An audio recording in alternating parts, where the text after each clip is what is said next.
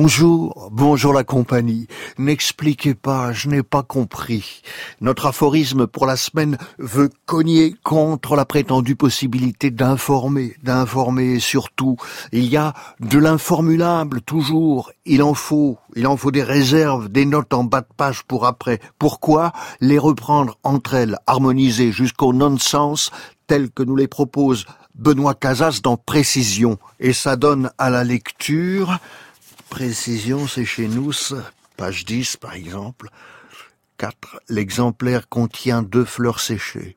5. Sensations lointaines déjà saisies, comme des présences de choses absentes. 6. Les animaux seront constamment présents. 7. Le lendemain, les jeux recommencèrent. Page suivante. 8.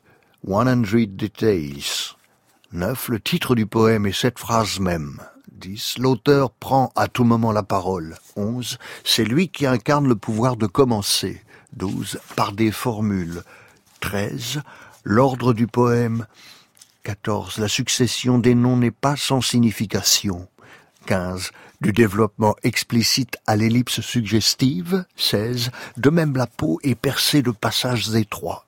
17. Le pronostic est souligné au crayon noir dans le dossier clinique. 18. The anxiety of influence. 19. Le poète n'a pas d'identité, il éclaire sans cesse un autre corps. Et ça continue 20, 21, 22, ainsi jusqu'à 2458 notes composent ce précision qui est introduit par cette phrase de Lucrèce. Ils n'ont pas de chemin tracé en poésie, les lieux par où je m'aventure. Oh, comme c'est beau. On continue, page 31, 150, le désassemblage. 151, pièce en main.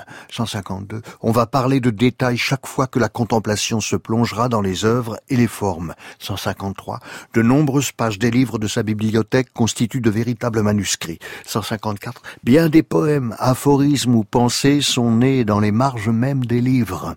155, il n'en repose pas moins sur une hypothèse qui est elle-même une fiction. 156, on y trouve spécialement une distinction cruciale pour ce que nous avançons ici entre logique d'inscription et logique de décision. 157, la valeur d'usage de l'impossible. Et aussi en première page une citation de Mallarmé, crise de verre. Toute la langue ajustée à la métrique, y recouvrant ses coupes vitales, s'évade selon une libre disjonction aux mille éléments simples.